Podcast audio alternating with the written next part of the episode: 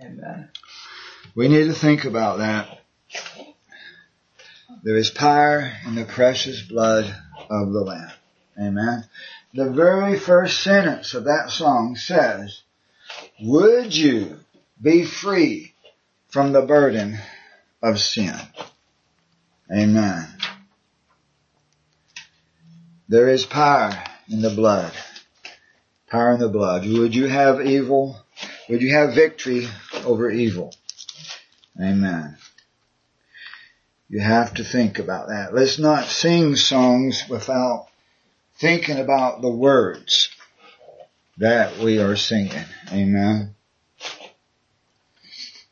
These songs are for encouragement and joy and worship and praise, but they are also for the purpose of us thinking about our lives and how we interact with God, how He interacts with us.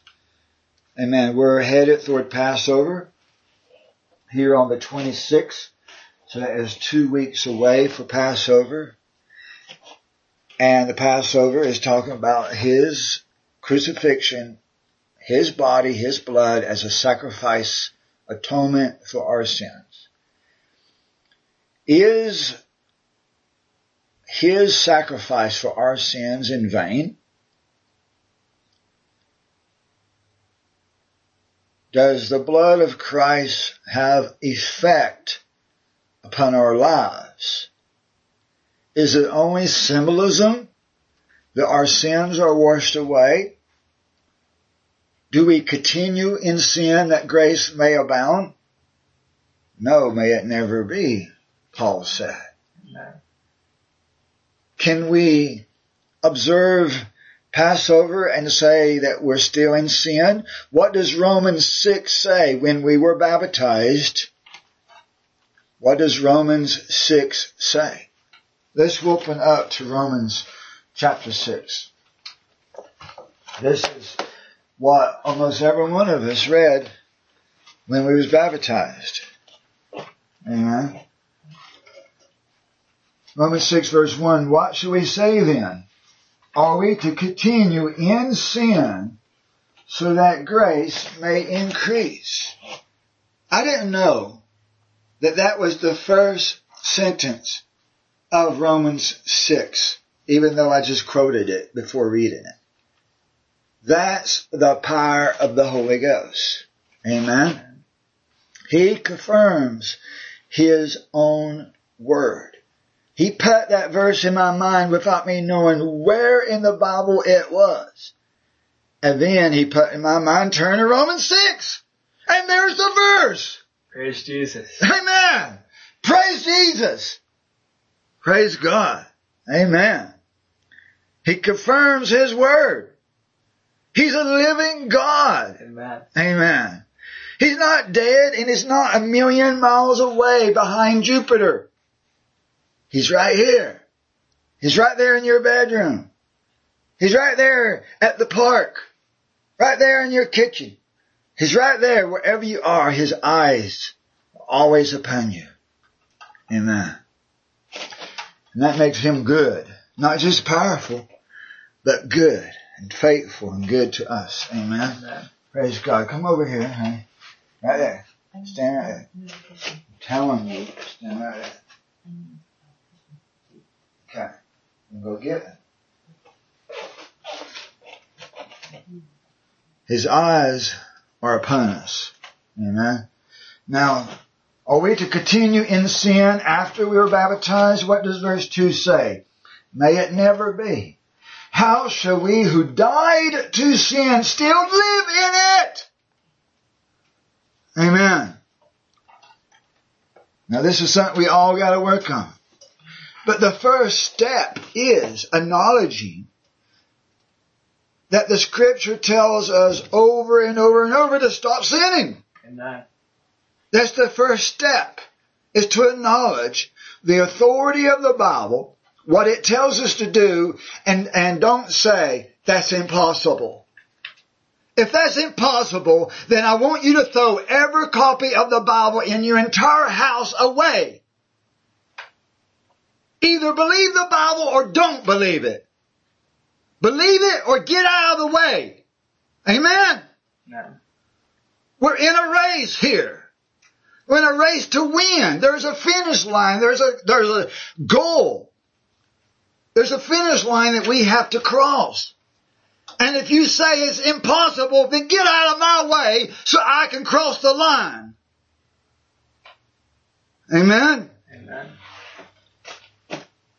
Verse 3, or do you not know that all of us who have been baptized into Christ Jesus have been baptized into his death, into his crucifixion? Therefore we have been buried with him through baptism into death, so that as Christ was raised from the dead, through the glory of the Father, so we too might walk in newness of life. That newness of life means a new life, not the same life that we lived before baptism. Not going back to our old ways, not going back to the past, not bringing up the past. It's gone, it's erased, it's washed away. It is gone, amigo. Amen. Adios. Adios.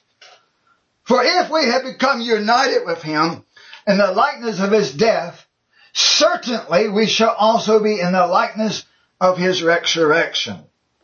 Knowing this, that our old self was crucified with him. We died in order that our body of sin might be done away with so that we would no longer be slaves to sin. When we sin, we are slaves to sin because that temptation says to us, do it. And we do it. We obey it. It becomes our master. Amen. And if temptation is our master, that makes Satan our master. And that makes us children of Satan. Even as the Bible says in another verse that we're going to read later on. If we sin, we are children of the devil according to 1 John that we're going to read. If we're the children of the Father, if we're really covered under the blood of Jesus, if we're truly been baptized and saved and born again as a new creature, a new person in Christ Jesus, then we're not living the old life. That person is gone. That person is dead. That's why we don't do that birthday anymore. That birthday is gone. That person is gone. We no longer live in the flesh. Now we live in the spirit. We live in the Spirit of God. Amen. We're His hands. We're His feet. We're His eyes. Praise the Lord. Praise God. We don't want to sit down, do we? Praise the Lord. We want to march.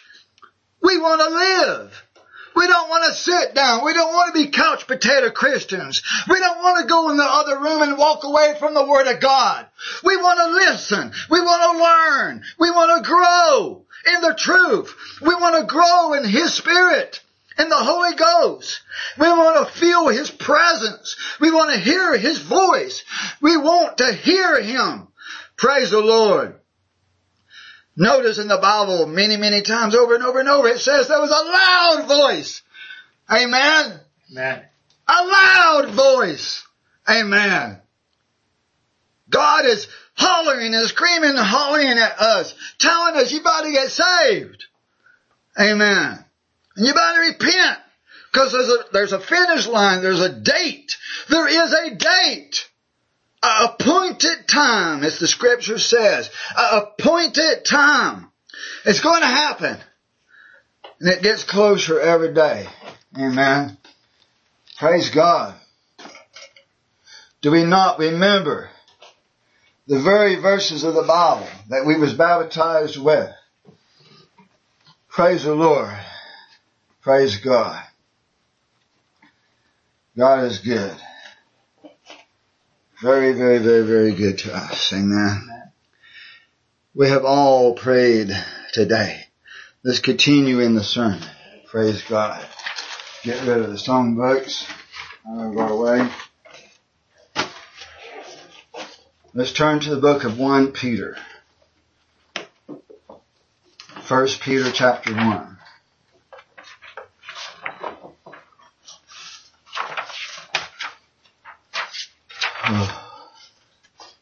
Praise God.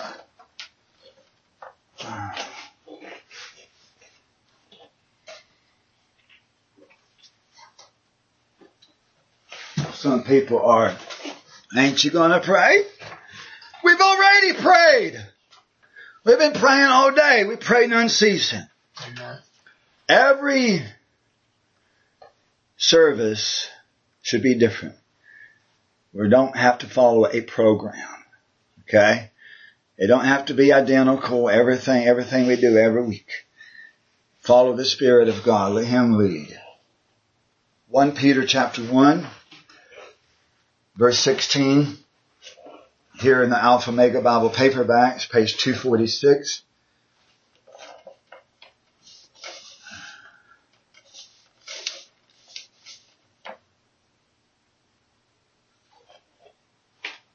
verse 16, 1 Peter 1 verse 16, because it is written, you shall be holy for I am holy. The Alpha Mega Bible tells you where that's written, Leviticus 11, also chapter 19 and chapter 20 of Leviticus, three different chapters in Leviticus. It says it is written.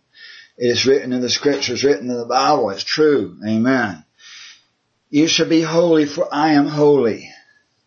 For I am holy, that means because I am holy. So we're going to change that to say because I am holy. So you can cross out the word for, put in because, if you can put small letters right above that, or at the end of the verse or somewhere.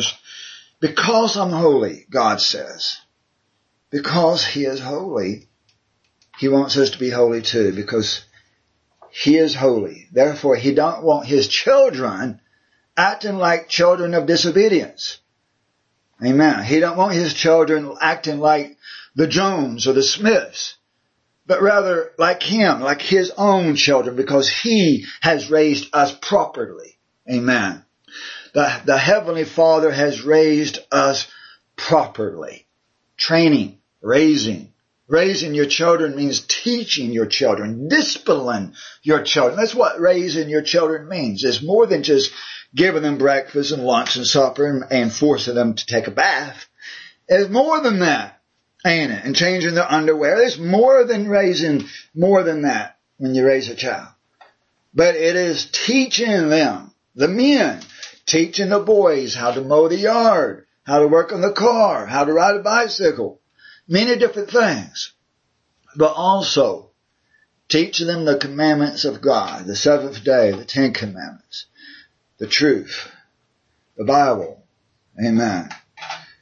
The Heavenly Father is properly raising us to become fully mature. What does it say? What does it mean holy? Be holy.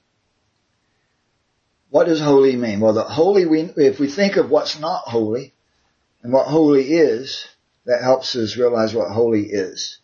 Amen. If you compare it with what's not holy. The unholy, not holy, is dirty, filthy, sinful. Amen. But holiness is cleanness, purity, sacredness. Amen. Something that is holy is sacred. And it is sacred because it's connected to God. Amen. When all the furniture in the temple of God is considered holy, and God get extremely angry whenever they bothered the Ark of the Covenant or they defiled the altar in any shape, way, or form. He got angry because even the furniture, even the lamps, oil lamps in the temple were holy because of its connection to God himself, his presence in the temple. Amen? Because he is holy, we must also become holy because we are connected to him. And the oil lamp of Zechariah shows a tube that leads into the, the source of the oil flowing into the menorah to keep that menorah burning. It's like a lamp, electrical lamp plug into the wall. Getting the juice from that outlet. but it was olive oil and tubes of strings or whatever type of a wick that would soak that up bring that into the menorah. The oil represents the Holy Ghost.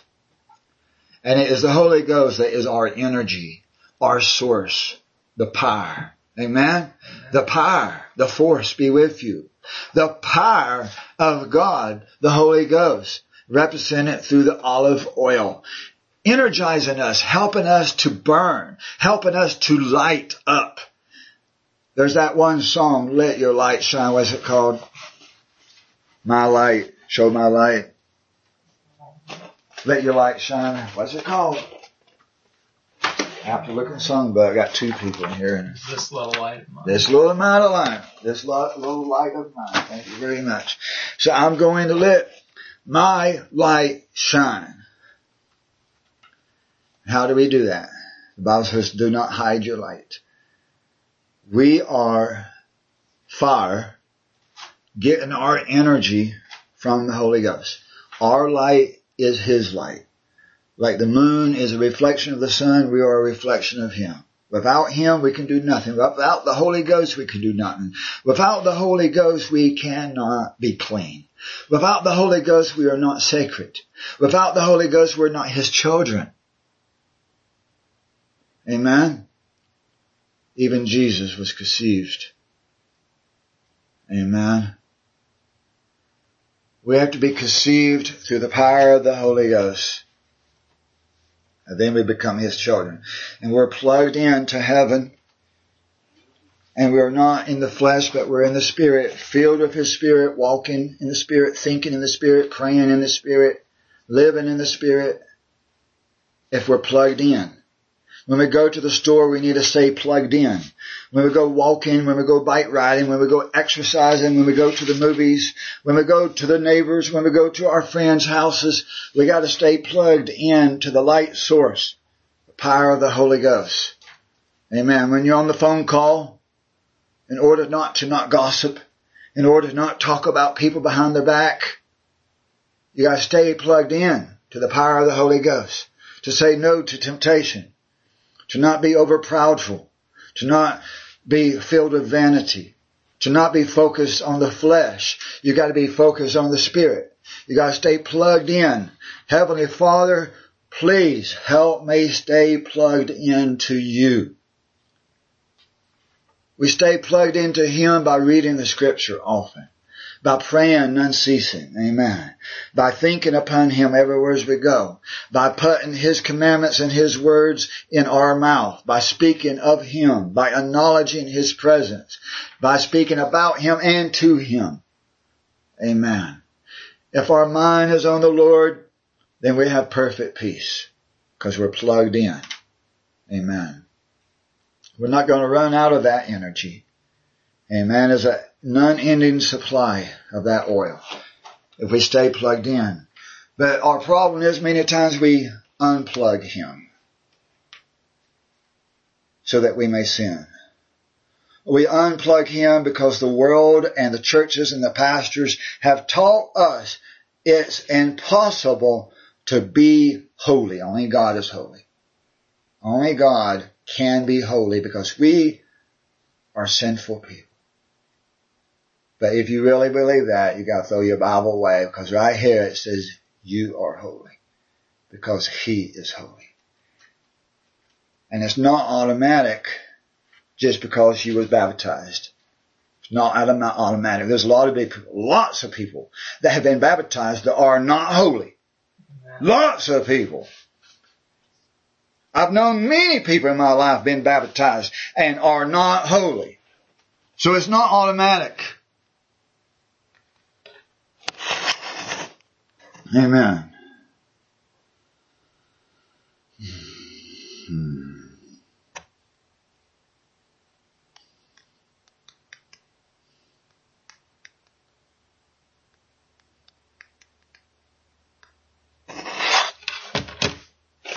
It's not automatic. You have to plug it in. And because the devil is always sneaking around like a lion, circling around, seeking who he may devour, he's always wanting to unplug you. Ain't that right? The devil is always wanting to unplug you. And he unplugs you by getting your mind off from God, by getting your mind on the gossip, getting your mind on other people's sins, other people's problems, other people's lives, other people's do's and don'ts, other people's, well, he's sleeping with that person, that one's drinking, that one's lying, that one's doing that. Get your mind off of them. It's not your life. It's none of your business. Get your mind right back on yourself. Amen? Mind your own business. What they're doing is between them and God. You can't help it. But you can help what you do. Amen. So focus on getting your own life right first, especially. Amen. But the Bible says be holy. That means we gotta get holy. We gotta get holy. We got to become holy. Holiness is sacredness, cleanness, purity of heart and mind and soul. Look at Revelation 22. Revelation 22 verse 15. Without the dogs and the sorcerers and the fornicators and the murderers and the idolaters and everyone who loves and practices lying. This is telling us who will not enter paradise. It's not saying dogs and cats and lizards, okay? When it says dogs here, you got to understand, you got to understand that in the Bible, the word dogs is symbolic of lost people. Lost people. Originally, it's what the Jews and the Israelites, the Hebrew people, called Gentiles only because, not because of race, but because those Gentiles at one time were not following the God of Israel. They were following the Assyrian gods, the Egyptian gods, and so forth, the Babylonian gods, the Greek gods, whatever, the Indian gods, and so on. But we know that Jesus came to die for all people. And we are drafted in, all of us are adopted into the Jewish bloodline through, through the blood of Jesus. Amen. We become His children if we do His will. That's what the Bible says. If we do His will, if we follow the will of the Father, then He'll be the Father to us, will not leave us as orphans, will come to us and be our God, be our Father. It says all these different things. Amen. So it's regardless of race or nation.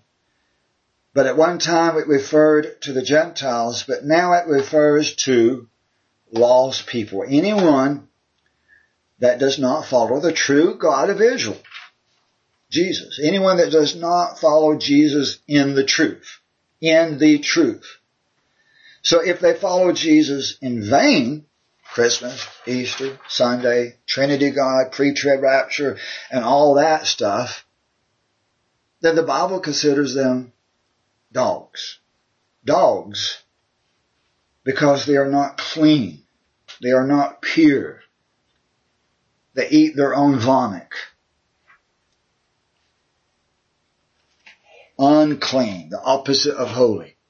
In order to get into paradise, into the new Jerusalem, which is paradise, we have to be clean and not unholy. We have to be clean. We have to be pure. We have to become sacred. We got to get there. Got to get there. Amen. Nothing unclean shall enter in to the kingdom. Hey, it's going to have streets of gold. Even the walls will be sparkly. Do you think that God is going to allow us to come in there with muddy boots? No. Because he properly raises his children to wash. Amen. He washes away our mud. He washes away our sins. if we still have mud on our faces, if we still have sin in our hearts, if we still have sin in our mind at that time, when the New Jerusalem comes, then we will not be allowed to enter into eternal life. New heavens, new earth, paradise, whatever you want to call it, we won't be part of that if we are still sinful at that time. Thankfully, he gives us two resurrections to accomplish this. Not just one. Not just one year.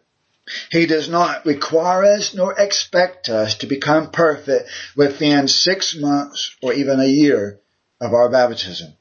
Unless it's the final year, of course. And even then, he doesn't really require that because there's a second life. There's a second resurrection. Amen. Thank God for the second resurrection. In His goodness, in His love, in His wisdom, unending wisdom, He gives us that possibility of a second resurrection in case we don't make it in the first. Amen. So we don't have to beat ourselves up to the magnitude of, I'm not going to make it, I'm never going to make it, I'm never going to make it, because yes, you will. Yes, you will. The very fact that you are listening today proves that you will be in paradise. Not necessarily 100% proof, because some people have listened and been part of services before and still fell away. But it almost proves it because you're on the right track. And I don't know anyone else that is. Amen? If you look at your next door neighbor, the rest of your family, the rest of your city, the rest of your nation, the rest of your school, the people you work with, they're all dogs. You're the only one. So if anybody's going to make it, it's going to be you. Amen? If anybody's going to make it, it's going to be you. But thank God that there are promises of many more people to get saved soon. There really is. Look at 2 Peter 3. 2 Peter chapter 3. Page 251. 2 Peter chapter 3 verse 9.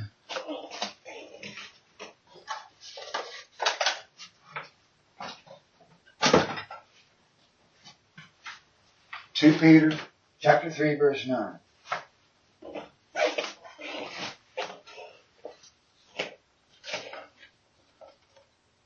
The Lord is not slow about his promise, as some count slowness, but rather he is patient toward who? Who is he patient toward? You. Amen. Not wanting for any of us to perish, but for all to come to repentance. He wants everybody to come to repentance. Amen. He doesn't want anyone to perish. No one. He doesn't even want even the most wicked to perish because he put it in his own heart, his own mind to create each and every person, each and every person on this earth that ever existed on this earth who was human, he put it into his heart and mind for that person to be conceived, for that person to be born into this world. And he doesn't want them to die in that second death. He doesn't want it. God is love. Amen. God is love.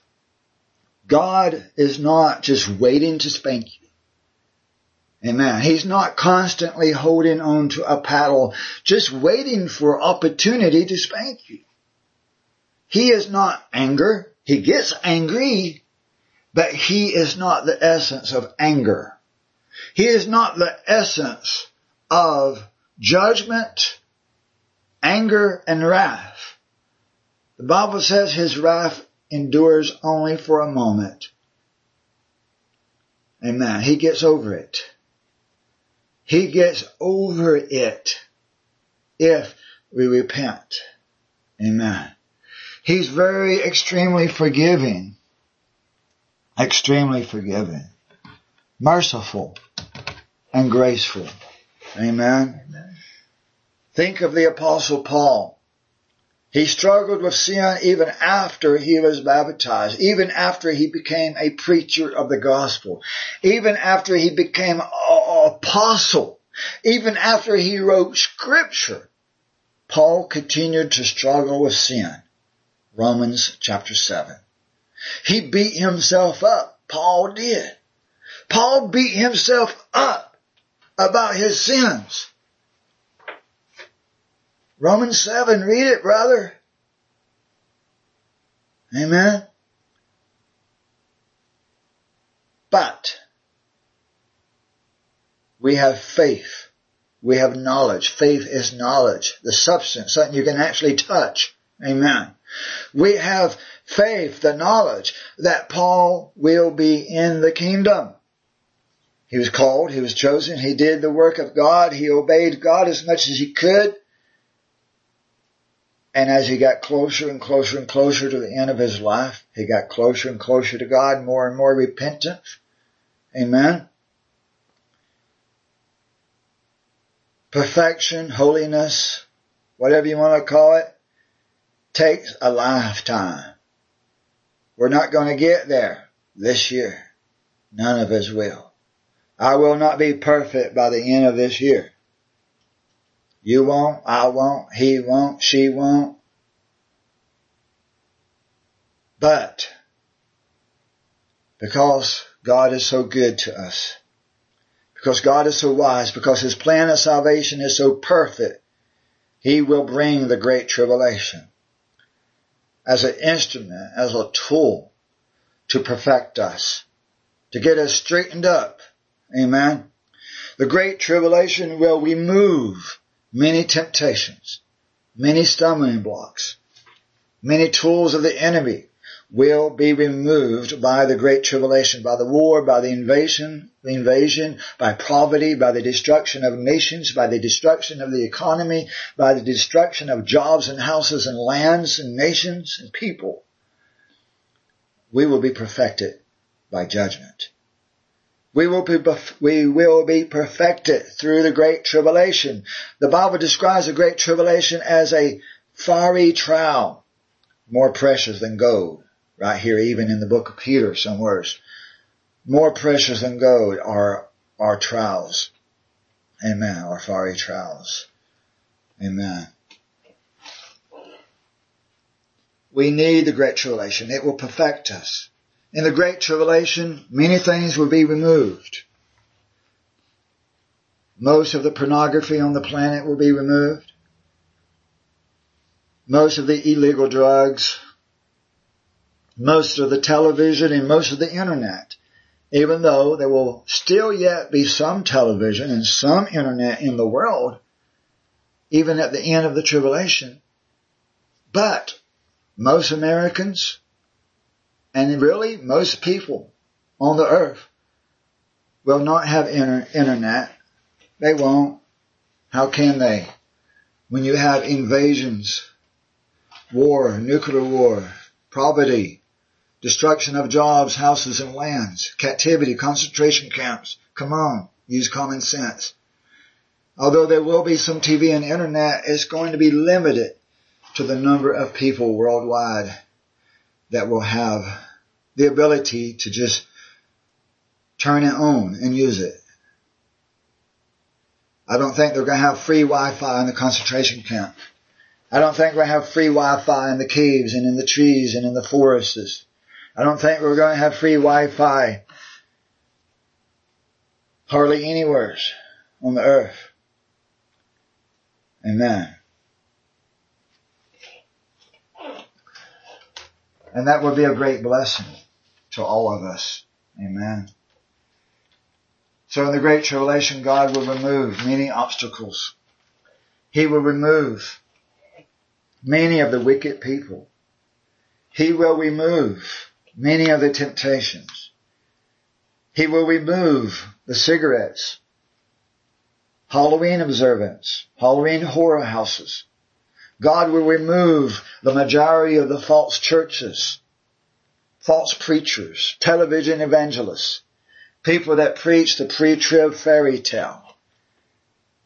And God will remove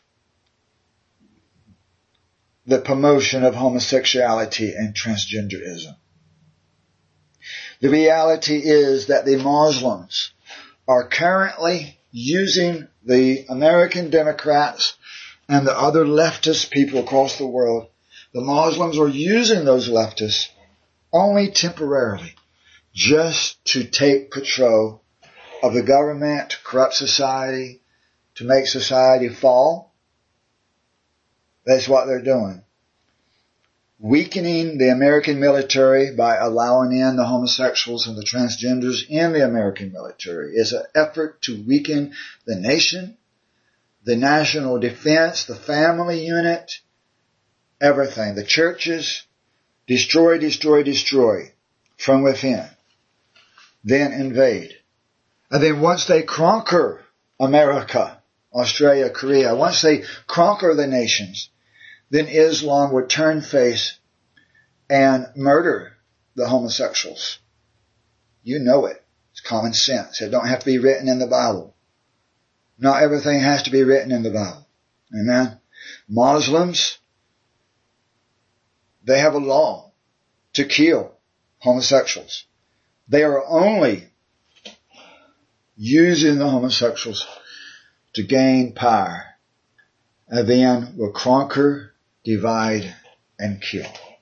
Amen. Many things on this earth will be removed. The promotion of homosexuality, the promotion of Halloween, the horror movies, the horror movies will be removed. Hollywood will be removed. New York City will be removed from the earth. Many things. Illegal drugs and cigarettes, false churches and false preachers. So, people will be perfected by the removal of many evil things from this planet in the Great Tribulation. Amen. Also, the Great Tribulation will help males to grow up and become masculine, strong men. Because the men will have to become what they was meant to be, the hunters. Amen. Men will have to hunt and fish and protect and fight. Men will have to survive. Men will have to be strong. So nature the natural way that we are created by God to be will kick in. The natural instincts that men raise up and hunt and, and protect the family. So many things about the Great Tribulation will perfect us. Immature, immature males will become extremely mature through the necessity of survival. In females also, by nature will again become women by the necessity of cooking compared to eating out. Taking care of their own children compared to, to paying someone else to take care of the children. And taking care of their husbands compared to working a job away from home. So women will actually become women through the necessity of survival. The Great Tribulation will really help mankind, you and me, all of us, to return back to the old path, the way things used to be, and that will help our maturity and help us to become more holy and more clean, mentally, emotionally, and spiritually. Plus the Great Tribulation will really help us to get it into our head that time is short. Amen?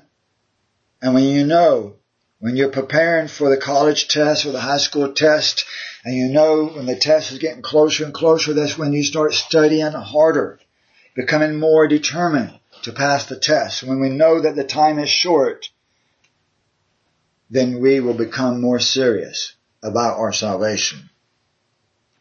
Also, we have the second resurrection, which will provide another hundred years for people to get right with God and finish maturing and finish perfecting. During that time of the hundred years, justice will be on earth. Righteous government, righteous judges, righteous police, righteous laws, righteous religion, righteous churches and righteous doctrine, righteous preachers and visible angels, and even Jesus himself will be here on earth in that hundred years. So it's going to be much, much easier for salvation and for people to mature and get right and not sin during that hundred years, even though sin will still be possible to people and there will still be rebellious and wicked people. But it will be easier to live for God and to mature and become complete in Christ Jesus during that lifetime, for sure. Jesus has a perfect plan of salvation. God will not lose the majority of His creation. Do you believe that? God will not lose the majority of his creation. Despite, regardless of what you have been traditionally, traditionally taught. Just then when that word traditionally came out of my mouth, in the Spirit of God in my head, in my mind, I thought I was saying dirty, nasty,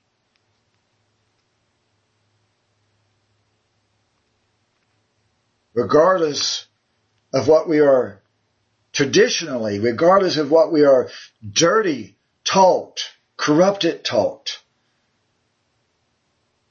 To God, traditional doctrine, traditional lies, traditional lies of the enemy that we cannot stop sinning, that's a dirty, nasty doctrine to God. That's not me. That's the Holy Ghost. What he just said in my head. Amen. It's a dirty doctrine. Holiness is cleanness, cleanness, purity. Traditional lies of the enemy that says you cannot stop sinning, that is a unholy, a dirty doctrine to God. Amen. Look at 1 John 3.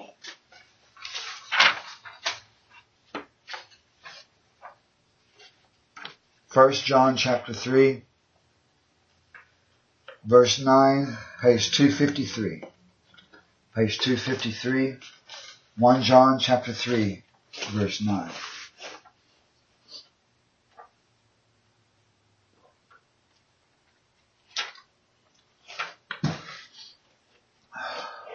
1 John 3 verse 9 says, No one who is born of Theos practices sin, because his seed, the Holy Ghost, abides in you, in that person.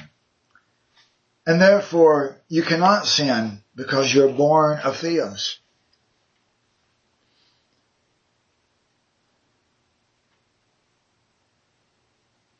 If we are plugged in to the Holy Ghost, he empowers us to say no to the enemy. The Holy Ghost empowers us to say no to the lies and to the temptations, to false doctrine, to false churches, false religion, and foolish theories. The Holy Ghost protects us from the letter Y names.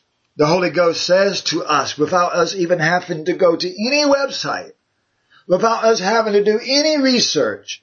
The Holy Ghost says to us that name, Yeshua, Yahweh, Jehovah, Yahshua, Yahuwah, all those, all those whoredom names is what the Holy Ghost says to me right now, all those whoredom names. the Holy Ghost protects us from. He says those are not the right names.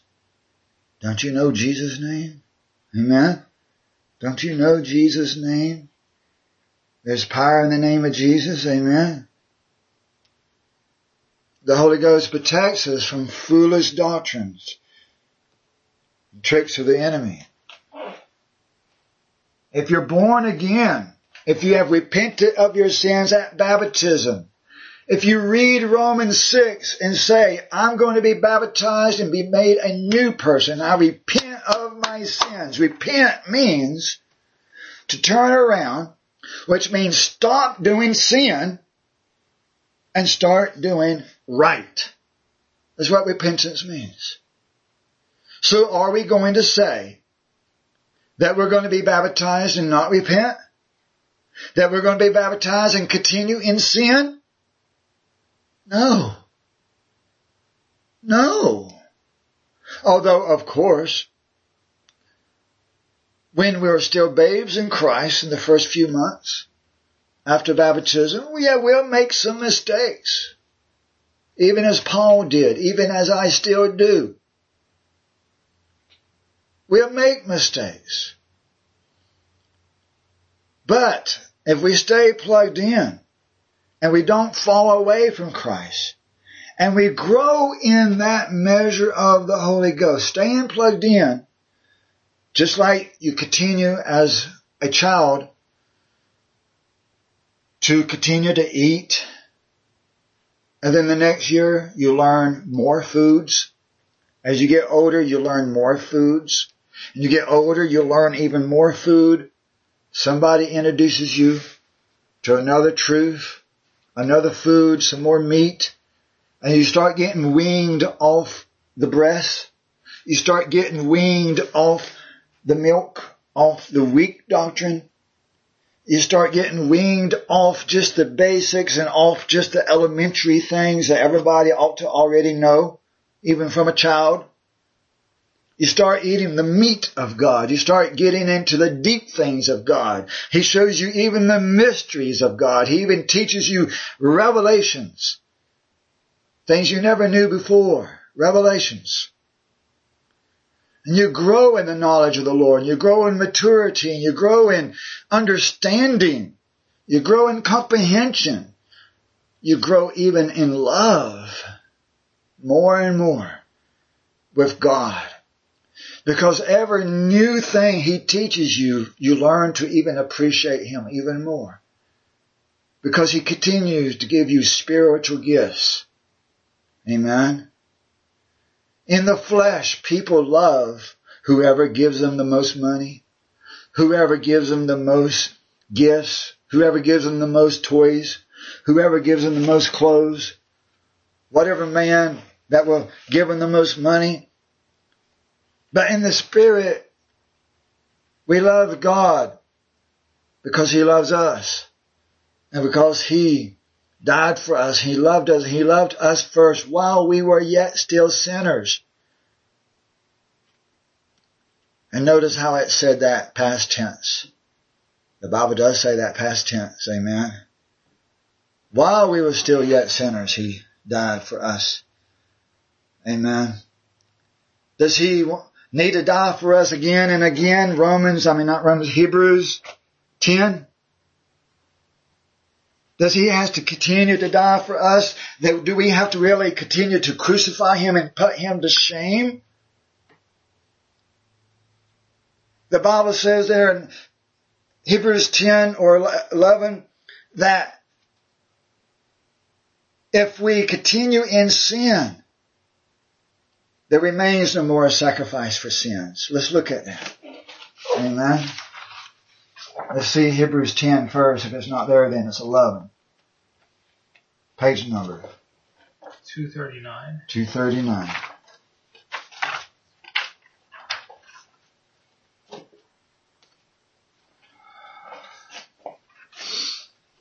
Hebrews 10, 26. Hebrews 10, verse 26 page 239. Hebrews 10 verse 36, if we go on sinning willfully after having accepted the knowledge of the truth, there no longer remains a sacrifice for sins. How much more simple can that get? It proves the false doctrine of once saved, always saved wrong. Amen. It proves that doctrine wrong. Once saved, always saved. Amen. If we continue to willfully sin, yeah, we'll make mistakes. But if we continue to willfully sin, then we're not living for God then at that point, right? We're falling away from God at that point. Now, that is if you continue to practice that on a ongoing basis as a lifestyle. God does not remove his salvation from us just because we did something one time, or if we made a mistake, or even if we did sin willfully once, He doesn't just fly away from us and never come back. He's forgiving. He's merciful. He's loving. All we have to do is repent. The Bible says, I might even be Peter, the Bible says that He is faithful to forgive us of our sins if we confess. He's faithful to cleanse us, to purify us from our sins if we confess our sins. That's even after baptism. Amen. He's not willing for anyone to perish, not even you. He's not willing for anyone to perish, but for all to have everlasting life. Amen. To have repentance, to come to repentance. He works with us every day. He continues to preach to us every day. He does. Not just when I stand here at the pulpit, but He, God, preaches to us every day. His arm is stretched out all day long, every day, to rebellious people. To rebellious people. He continues to stretch out His hand every day. Even though we sinned yesterday, His arm is still stretched out today. Amen. He's always there waiting for us to say, I repent. Even the prodigal son in the book of Luke. Amen. The prodigal son, the parable of the prodigal son. That son wasted money, lived a life that was not pleasing to the father, but the son came back and the father was willing to take him back. Willing to take him back with joy and excitement to make a big deal out of his son's return. What parent isn't always waiting and praying for their child to return back to righteousness? Amen. What parent doesn't always re-embrace their child at the very next phone call? Amen. He's always willing to take us back if we confess and repent. Always. If we confess and repent. He's waiting for that prayer. Amen. He's waiting for that faith, that surrender, that submission to him. He's waiting for it. He wants it. He craves it. His arm is stretched out and say, please do it. Please repent. Please come back to me. Amen. Look at verse 4. No, I'm go, go back to 1 John. 1 John 3 verse 4. 1 John 3 verse 4.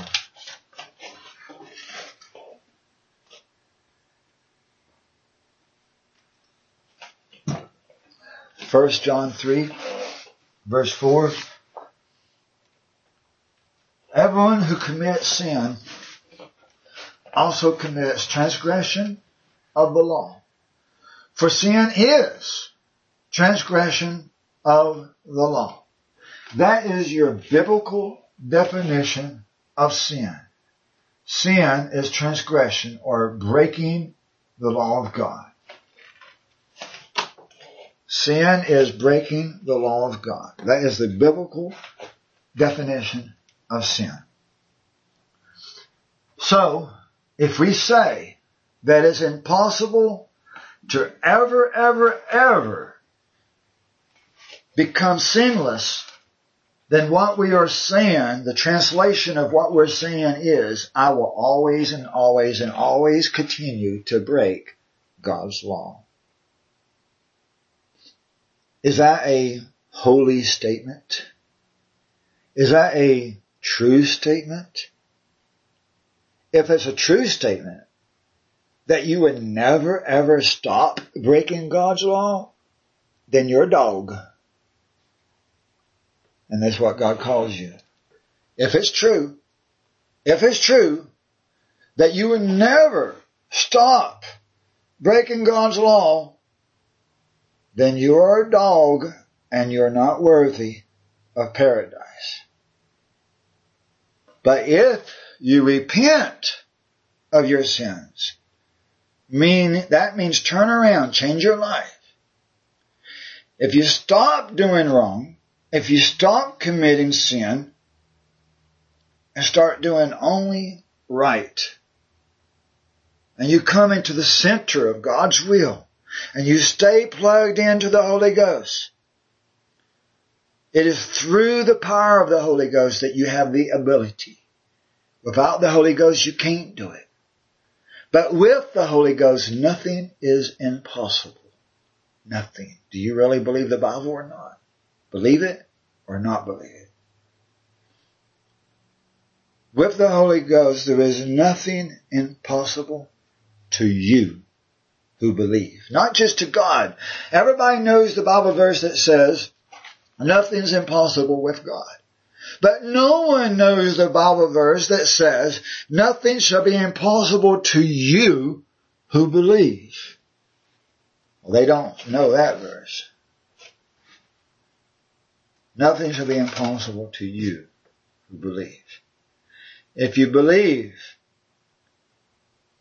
that you're more than a conqueror in Christ Jesus, that nothing should be impossible to you. Amen. The Holy Ghost empowers us to get more clean every year if we stay plugged in and never fall away. Or even if we do fall away, we come back like the prodigal son did and will return. Get plugged in again and this time even more energized, knowing the mistakes of the past, not wanting to repeat the mistakes of the past, wanting to do better than the past, and letting go of the past and moving forward and putting the eyes on the future, on the finish line, putting your eyes on Jesus. Amen. It's not impossible. Verse 9 again. 1 John 3 verse 9. No one is born of Theos practices sin. That word practice means to do that on a regular basis because his seed abides in him and he can't sin because he is born of Theos. That's the goal. Is to get so full of the Holy Ghost that we can't sin because we're so convicted of our sins. When we sin, we should beat ourselves up. We should. It's okay to beat yourself up if you actually did sin. Paul did. Romans chapter 7, the entire chapter was Paul beating himself up. It's okay to beat yourself up if you actually sinned. But that should only last only a few minutes, maybe a day maximum, until you finally just accept that he has forgiven you because you cried out to him. You asked him to forgive you. You confessed your sins. You confessed your fault and you remember the scripture that he is faithful to forgive us and to cleanse us from all wrong, from all sin, to purify us if we confess. And then we accept it. We claim that verse. We say, Father, I believe and I accept. And then we get up off our knees in joy. In joy and thanksgiving that He did forgive us. So that misery only lasts as a temporary time out of our guilt, out of the conviction against our sins.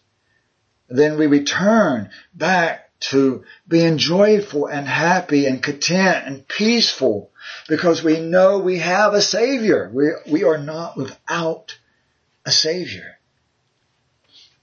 And knowing that we did sin, we don't want to repeat that, so we learn our lesson.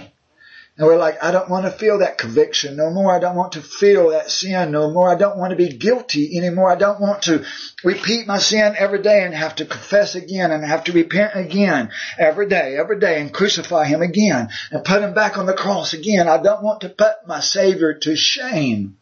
I don't want to have to crucify him every day and every day and every day and every day.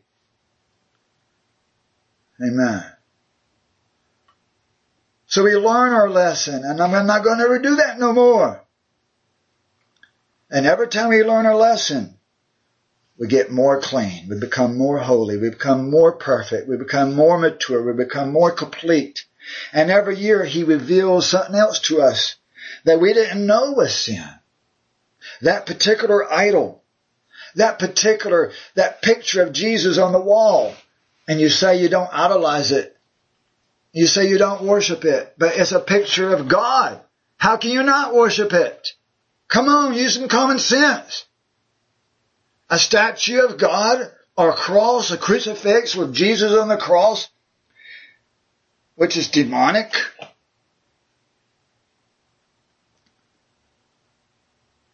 And you say it's not an idol?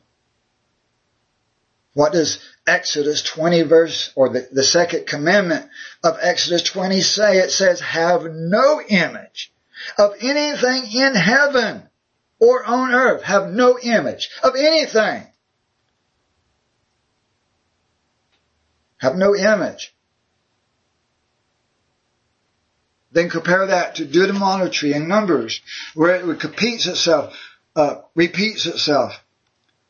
Have no image.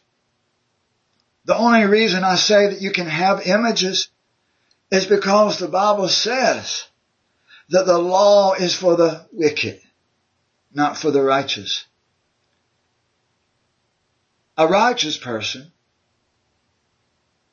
who is saved, who stays plugged in to the power of the Holy Ghost that leads him and guides him or her through life, he can have a picture of us playing volleyball on the beach. When we take a vacation, we go surfing, we take a picture. We have a wedding, we take a picture. Get baptized, take a picture. Have a graduation from high school, take a picture. These are for memory's sake. They're not religious attached except for the baptism and that's only again memory sake. But when you take a picture of what you claim to be God, which is not God, therefore is a fake God, and you put it, you idolize it by hanging it up on your wall, which is glorifying that picture of a fake God, and you claim as a picture of God, which there's no such thing, and the Bible says, have no picture of anything in heaven, then you're lying through your teeth like a dog growling, showing his teeth like a filthy beast saying, no, it's not a sin. Pastor Tim is just being legalistic.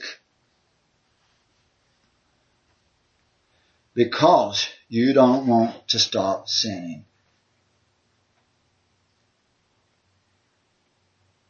That's the bottom line. The same thing with that. All those other idols that are in your display case behind glass, like a museum, a holy museum.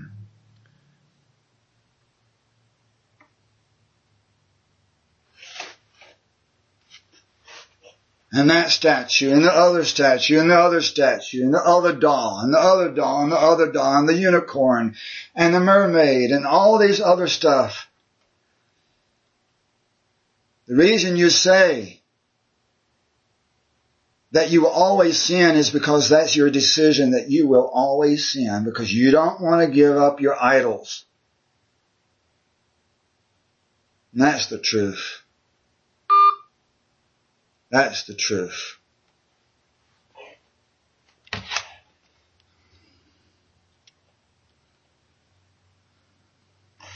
Gotta reconnect real quick uh-huh. back to TalkShoe for some reason. Enter the show ID followed by the pound key.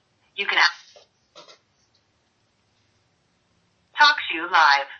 This episode is being recorded and streamed live on TalkShoe.com. Please press 1 to accept and enter the online studio. You are joining the online studio.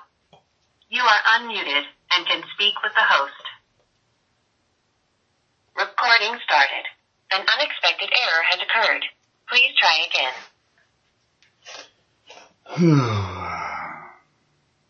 The enemy wants to wage war. Amen. Let's see. It looks like it's still recording. Let me look at something. Yeah, it's still recording. But the enemy wants to wage war.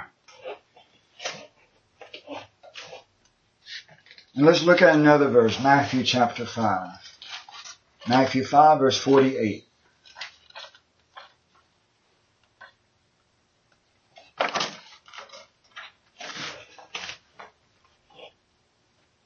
Hopefully, none of us have such a hard heart that cannot be penetrated with the conviction of sin. Amen. Hopefully nobody has hardened their heart so bad that they cannot be convicted of their sins. Hopefully nobody is so stubborn, so hard-headed, so rebellious, and so full of themselves that they cannot be convicted of their sins. Amen. Matthew 5, verse 48, page 12.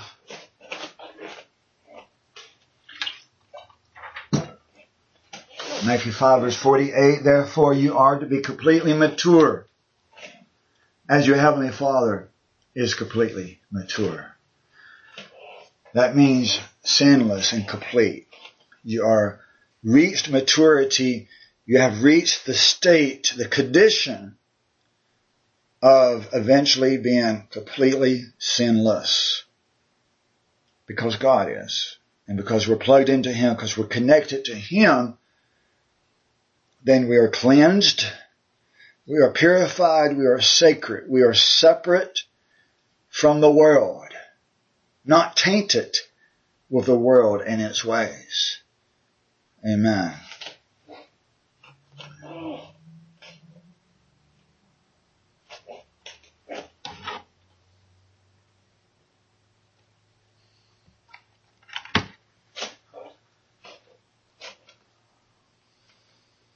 We're not talking about when I say perfect.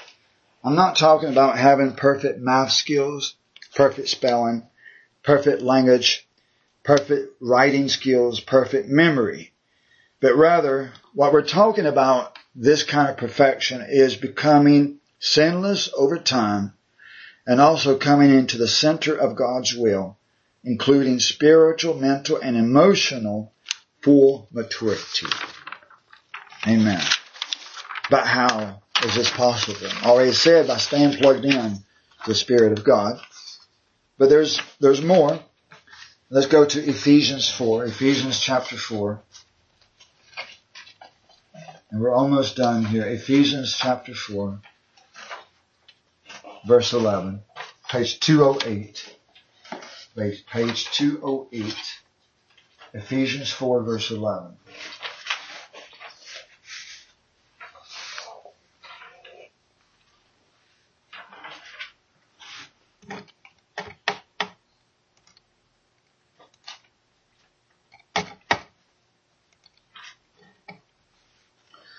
Ephesians 4:11 says he gave some people to be apostles and some prophets and some evangelists and some pastors and teachers or deacons for the equipping of the saints for the work of the service to the building up of the body of Christ. That means the church, for the building of the church, meaning the spiritual church, the people.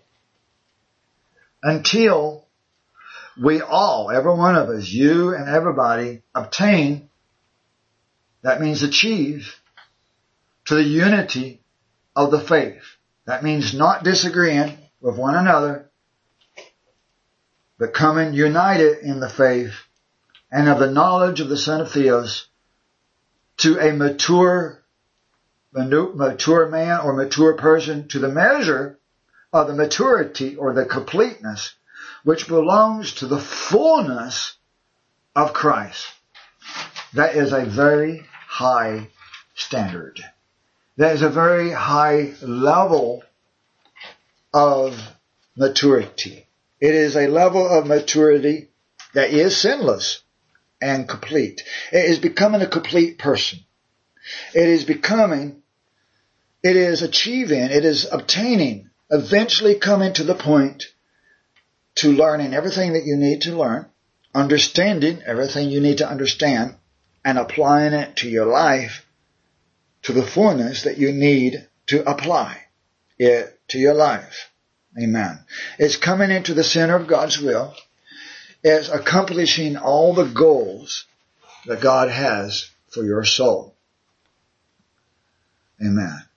That is the measure of maturity that belongs to Christ Jesus. It is a high standard. It is not the standard of dogs. It is not a low standard. He, God does not lower his standard for some people.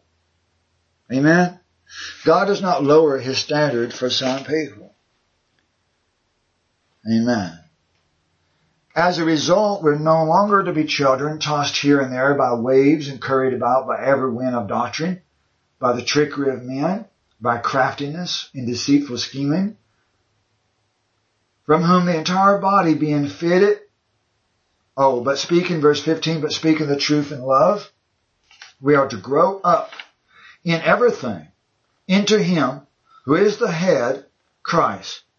But speaking the truth in love, we are to grow up in everything into Him who is the head, Christ. I'm going to have to get a bookmark to lay under here so I can keep my spot, my place. Verse 16, from whom the entire body being fitted and held together by whatever joint supplies, according to the proper working of each individual part, causes the growth of the body for the building up of itself. That means that each and every person is a part of the church.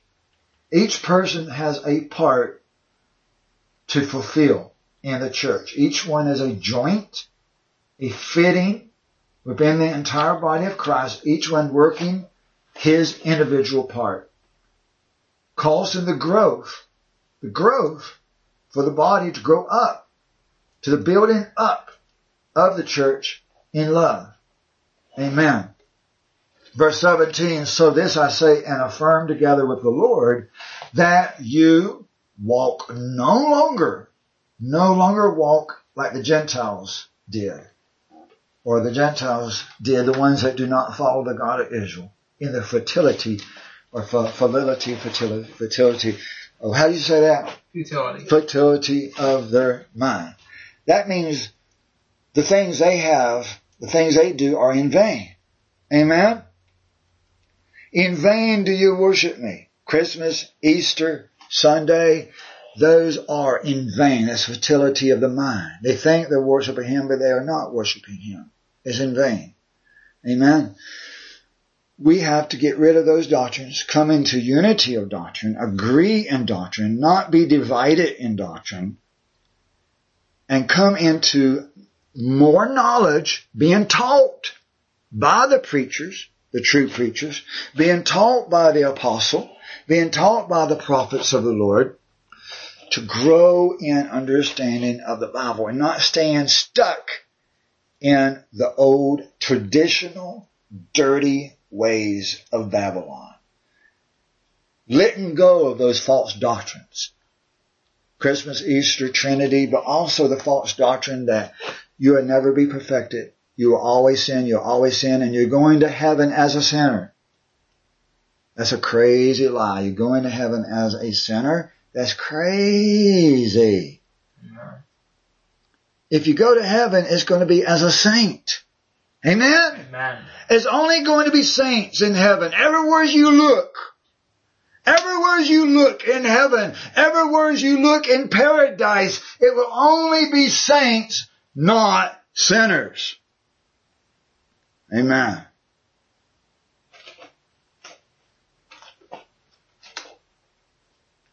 It's a lifelong process. But God brings the apostles, prophets, evangelists, pastors, and deacons for the purpose of teaching so that we may become united in doctrine and faith and repentance. Even united, even in repentance, united.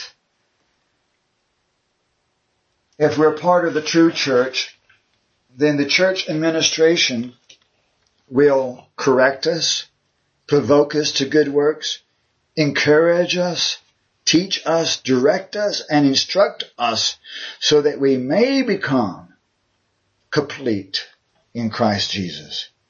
It is the job of the church administration to help you become sinless and perfect and mature. But you must find a church that teaches holiness, not a liberal church that refuses to preach repentance.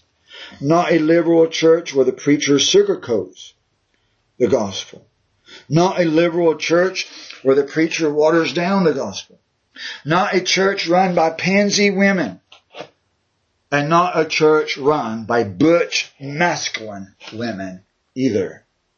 But rather a church run by alpha males who are bold with the word of God. The church must, must teach the commandments of Jesus, including the Ten Commandments, including the seventh day Sabbath. Amen. So how can we become sinless?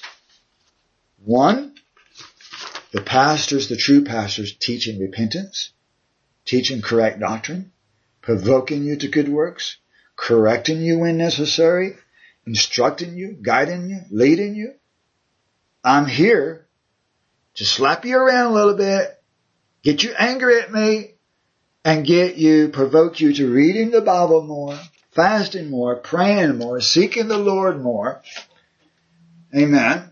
Plus the great tribulation, how God's going to remove a lot of the temptation and a lot of the sin and a lot of the corruption from the earth will be removed in the great tribulation. And then in the millennium, how he'll continue to cleanse the earth. And then in the hundred years, how he'll continue to cleanse the earth and remove a lot of the obstacles that cause you to stumble. God's plan of salvation is perfect. Amen? God's plan of salvation is perfect. Amen? God will not lose the majority of His creation. God will not lose the majority of his children to the devil. God will not lose the majority of his children to the devil. They will return to God, regardless of what you have been traditionally taught. The only people who will perish in the lake of fire will only be the people who will eternally continue to refuse to obey him. Amen. God sends the preachers yesterday, today, and tomorrow. God does not change. He sent the prophets of old. He sent the apostles and the disciples and he sends end time prophets and apostles as well. He'll continue to send prophets in the future, in the Great Tribulation. He'll continue to send prophets in the millennium. He'll continue to send prophets, pastors, and teachers, and evangelists, and deacons in the hundred years. They'll keep preaching, and they'll keep preaching, and they'll keep preaching, and they'll keep preaching until the door is shut. at the end of the hundred years. It is not impossible. He'll send one, he'll send another. Then he'll send another, he'll send another, he'll send another. His plan of salvation is perfect. Perfect. Amen. This message is being sent in preparation for Passover only two weeks away, on April the 26th. Let us continue to repent. Now, after Passover, you have seven days of unleavened bread. And the very purpose of having seven days of unleavened bread is as a symbolism that it takes a lifetime to become unleavened. The leavening, the baking soda, the baking powder, the leavening of the bread, the puffness, that baking soda makes that bread puff up to where when you cut the bread or the cake, you can see the air pockets inside. That puffiness, that air pockets represents vanity and pride and other sin because sin puffs up.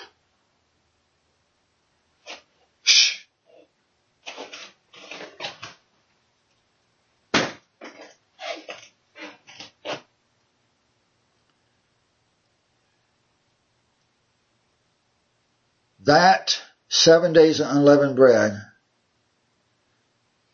represents to us that even after we are crucified with Christ and baptized and resurrected with Christ, even after Passover,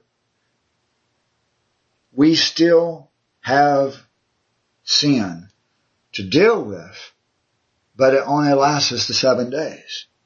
As we go through the seven days, we continue to find sin, hidden sin, secret sin, sin we didn't realize we had. More baking soda up on the back shelf, up on the top shelf where you couldn't see it. And all of a sudden, in the middle of the seven days, you learn, you find it. There it was. You gotta throw it away. And then the next day, you find a crumb. And then the next day, well, you forgot there was something in the bottom of the refrigerator. But the next year, you're better at looking for these things and getting rid of that leavening before Passover. And yet, in the middle of the seven days, you still find something. But then you get better the next year. If you don't give up, if you don't fall away, if you try again, if you get back on your bike and try again, or back up on your horse and try again, or back on your tricycle and try again, whatever. Amen. And not give up. Then you get better at it every year. It's a process. It is a process. His holy days teach us the plan of salvation. Amen. And those seven days represent the entire time frame of humanity. From the beginning to end. And by the end of the last day of the feast of unleavened bread, we are purified. We've got rid of all the sin by then. We found it all, got rid of it, repented of it, confessed it, thrown it away, and the sin is gone by the last day of the feast. Amen. God's holy days teach us His perfect plan of salvation. Passover night is at sunset, April the 26th. There's also a second chance Passover for the people that are not baptized by that time, one month later from that.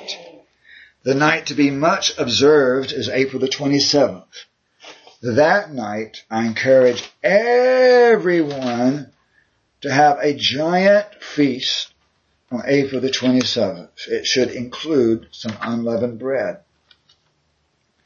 It may also include wine, if you want wine. And then continue to eat at least a bite or more of unleavened bread. You can eat as much unleavened bread as you want for those seven days. But on Passover, when you do the communion, it should be only one bite of unleavened bread and only one sip of the wine for the communion ceremony. We also have new moon coming up on April the 13th. April the 13th, Tuesday, Sunday, Monday, Tuesday, that's only two, three days away, is going to be the first day of the month. Be New Year's on April the 13th.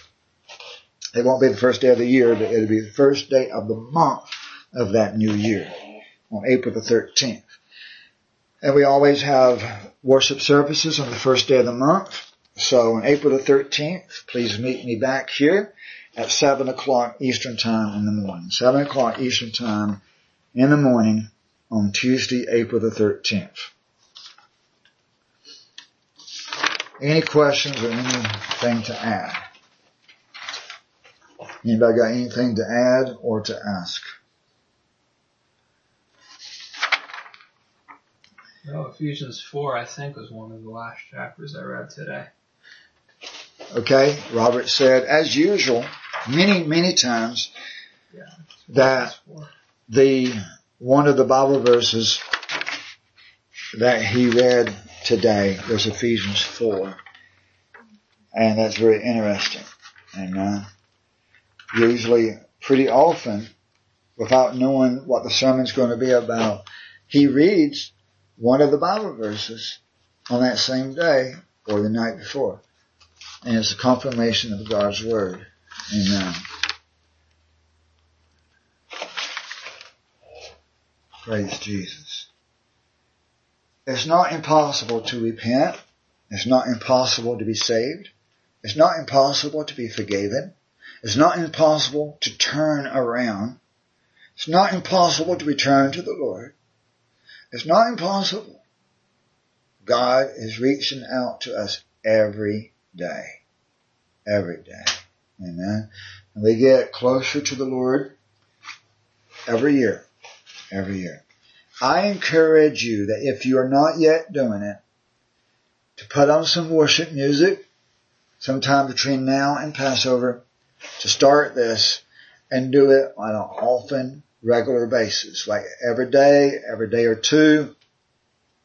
Put on some worship music and listen to the music, focus on the music. I'm not talking about let play in the background while you're washing the dishes. I'm talking about putting on it and focusing on the music, not doing anything else, but focusing on the music and focusing on God, putting your mind on the Lord, raising your hands to the Lord, and just crying out to Him and talking to Him and pouring out your heart to Him and letting go and venting to the Lord and then accepting His mercy, His grace accepting His presence, accepting more of His Holy Ghost, accepting His hugs, His kisses, His embrace, His mercy, His love, His grace. And get up from that, that worship service of your own private worship service. Get up from that renewed, energized, and plugged into the Lord. Not bringing up the sins of the past because they are forgotten, they are washed away, after you get up from that worship service, get up as a new creature in Christ Jesus and walk in the spirit, spirit of the Lord, which includes walking in joy and peace, knowing that He has forgiven you, having faith that He has forgiven you because He is love, because He is forgiveness. He is goodness. Amen.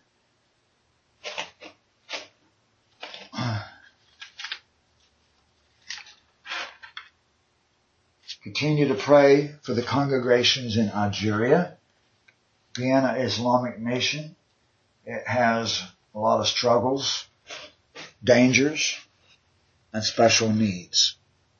Please lift up the congregations in Nigeria often. Please lift up Brother Meekness in Zimbabwe often, Brother Jonathan, who's in prison. Don't forget the prisoners in your prayer.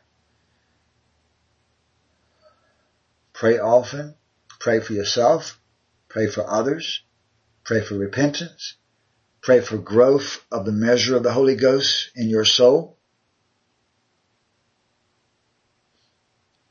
Pray for greater maturity, greater completeness in Christ Jesus.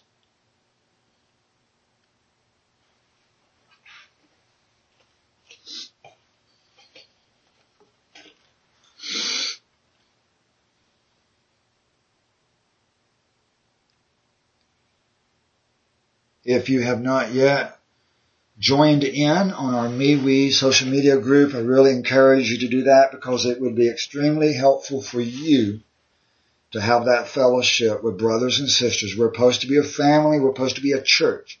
We're not supposed to do this alone. Your other brothers and sisters, they are lacking your presence. They are lacking your help. They are lacking your encouragement. We're supposed to be a body of Christ. Amen. Talk to one another on MeWe. Don't just check the news. Talk to each other. There's private chats. And you can even do group chats.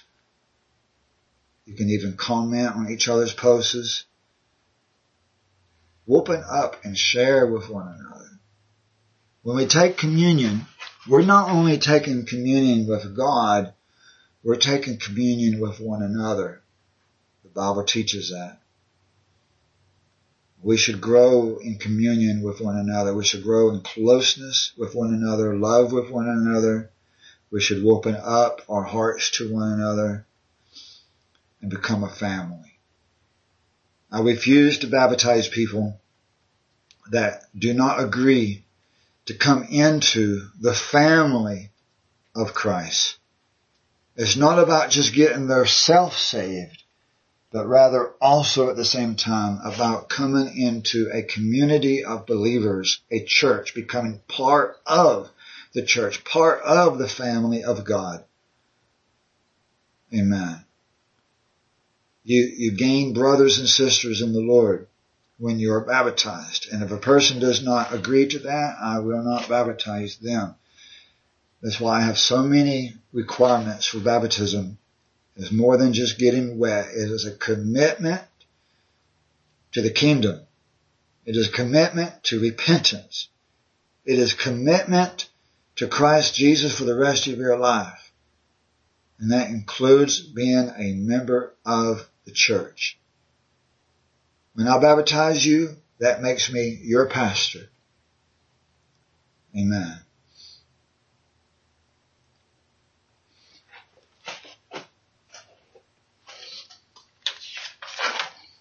Okay, I'm gonna let you go. We'll figure out something to eat. And get plugged in. Amen. Praise the Lord. All this in Jesus' name. Amen.